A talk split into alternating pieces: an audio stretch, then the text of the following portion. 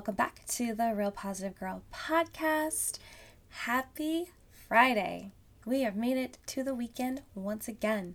Um, I am I'm stoked for the weekend. I'm going to be crazy busy. My daughter is currently in a musical, um, and we are about to move into Tech Week. It's going to be crazy. Uh, but first, I got to get through the weekend and rehearsals and move in and daylight savings time and all the things. And I'm sure a lot of us are busy, but also just another reminder on Sunday, it's daylight savings time. So I'm sure that everyone in the world will tell you, and most of us don't use clocks where we have to set them. So it'll tell you on its own. You'll just know, your phone will tell you, but it's just a good reminder that you're not like, whoa, why, why is everything different? So, anyway, um, this week we are talking about anxiety, and today is the last episode for the week. And today we're going to be talking about know that worrying won't help anything. So, let's just dive right in so we have as much time as possible. Because, as you know, episodes Monday, Tuesday, and Wednesday, I ran out of time at the end, and I had to end each episode abruptly, which is definitely not my goal. But it's because I talk too much and I have too much material to cover I'm working on it. So, anyway, let's dive right in. So, making multiple plans for a future disaster that may or may not happen is a waste of time.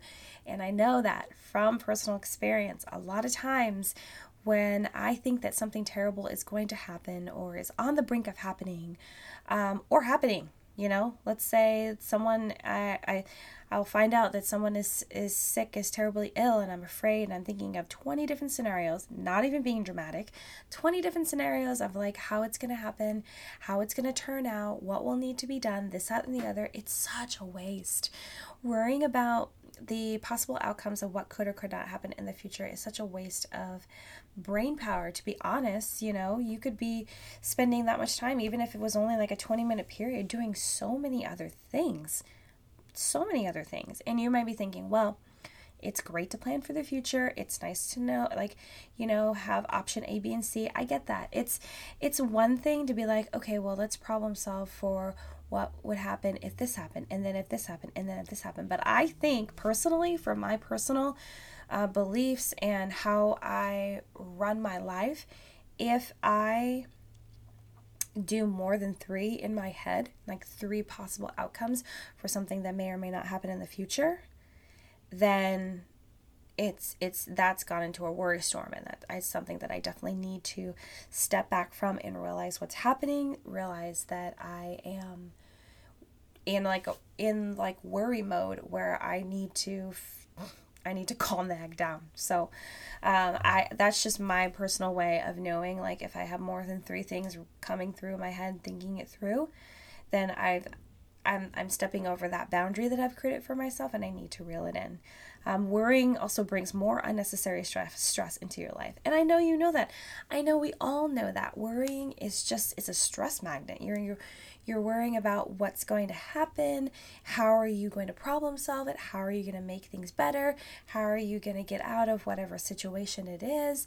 And that just brings undue stress into your life, and stress is not good for any of us. You know, it, it can cause issues with your mind, as we know, with with your heart and your physical body. Um, it just breaks down things quicker. It, it it prevents you from focusing on the actual important things of your life as opposed to all of this crap that you're making up in your head and worrying about possibly for nothing. I do understand that there are real things that happen in everyday life that you need to worry about um, but just for a little bit and not all the time and not to the extent where it's taking over your life, taking over your mind. You can't get other things done. It's causing attacks and that it's just, it's all encompassing in your life. And that is definitely not what you're supposed to be doing and not what you need to do. And it's a waste. It's just absolute waste. And no one wants extra stress in, in your life. You already have enough stress. We all have enough stress in our everyday lives that mitigating any stress that may be trying to creep in on us should be like job number one. Like, no, no, no. Stop right here. Move, like, go back to where you came from. We're good here. We're full up. So, something to think about. Also, when you do start to worry, which you can't always stop it every single time, I get that. There's times where I literally am like, I don't have the time to go through all the steps in my mind. I'm just going to jump straight to the worrying. I'm just going to go straight there. And that's what's happening right now. but there are definitely things that you if you try to uh, leave yourself reminders like physical reminders i know that last week i talked about posting post-it notes up that will remind you of the things you need to work on and what you love about yourself and things that will help you become a better person also becoming a better person would be to worry less. So, if you know that there are times where you're just not in the mindset to actually mentally step into your craziness in your mind and to stop yourself from going down that rabbit hole of worry, then you need to, along with the other reminders, just post reminders of things that will help you to calm down. Like, uh, things for me that are calming activities that will really help me like reduce worry or pull back from the situation are like breathing exercises where you just, you know, slow breaths like in and out, and then repeating that.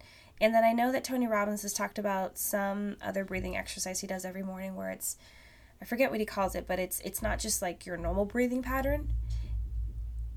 It's the breathing pattern of of um like just making it offset. And so you can look more into that if you just Google it. But yeah, he does this this thing every morning, and I think it helps him to really get into the right mindset. Um, also, act- other activities could be going for a walk, especially if you're taking your puppers. I love it. If, if the weather is not terrible and I am so stressed, a lot of times I like to just take my dog for a walk. It really does help. Um, meditating helps if you just like want to quiet your mind. Taking a nap. dang, there are so many times where if I have the ability to, I will just taking like a quick nap just to like kind of calm your body down. Like actually take a moment to like reboot and take a rest and then wake up and feel a little bit refreshed. That's definitely helpful. Reading, I love reading, and it's actually was a hobby of mine growing up. And a lot of times I would read a book because I experienced a lot of stress growing up as a child, and I would spend some. I spent a lot of my time reading, which was so helpful yoga. I know a lot of people will feel very relaxed and calm in yoga. There's an endless amount of activities, of calming activities that can help you when you are in that worry mode. Um, but it is important to remember that worrying will not help you. It it will not be beneficial to you. It will not essentially help you solve any real problems. I think worry actually just um, highlights problems, just highlights more problems. You know, it's not going to necessarily help us solve them. So I just want to remind you of that, that you know, all the time that you spend worrying and you think that you're actually helping yourself because you're like, oh, I'm spending all this time like thinking it through and thinking about the 20 possibilities of what could be done. It's not actually helping. It's it's making things worse. And there are many different ways to get past it, which I've talked about earlier in the week on how to not worry and not have anxiety control your life and not let it take over. So, um, I would encourage you, if that is a problem that you have and you haven't listened to the previous episodes, to do that. But just know this is just my reminder. I like to have reminders like this, like on the Friday episodes, so you have something to think about as you go into the weekend. That if you are fearful of something happening on the weekend or something coming up, just know that worrying isn't going to help. Taking a breath, realizing that it's not the end of the world, whatever it is, even if it's something really terrible, even if you maybe you're getting tested to find out that you have some sort of um, disease or um, some sort of disorder or um, anything like that and and you feel like worrying about what the worst case scenario is is actually helpful it's not what's actually helpful is being grateful making that list that that list of at least five things that you're grateful for right now living in the present enjoying the time that you have with your people. Because even if you are declared clean and you don't have any like disease or any medical issues you could still get hit by a bus tomorrow.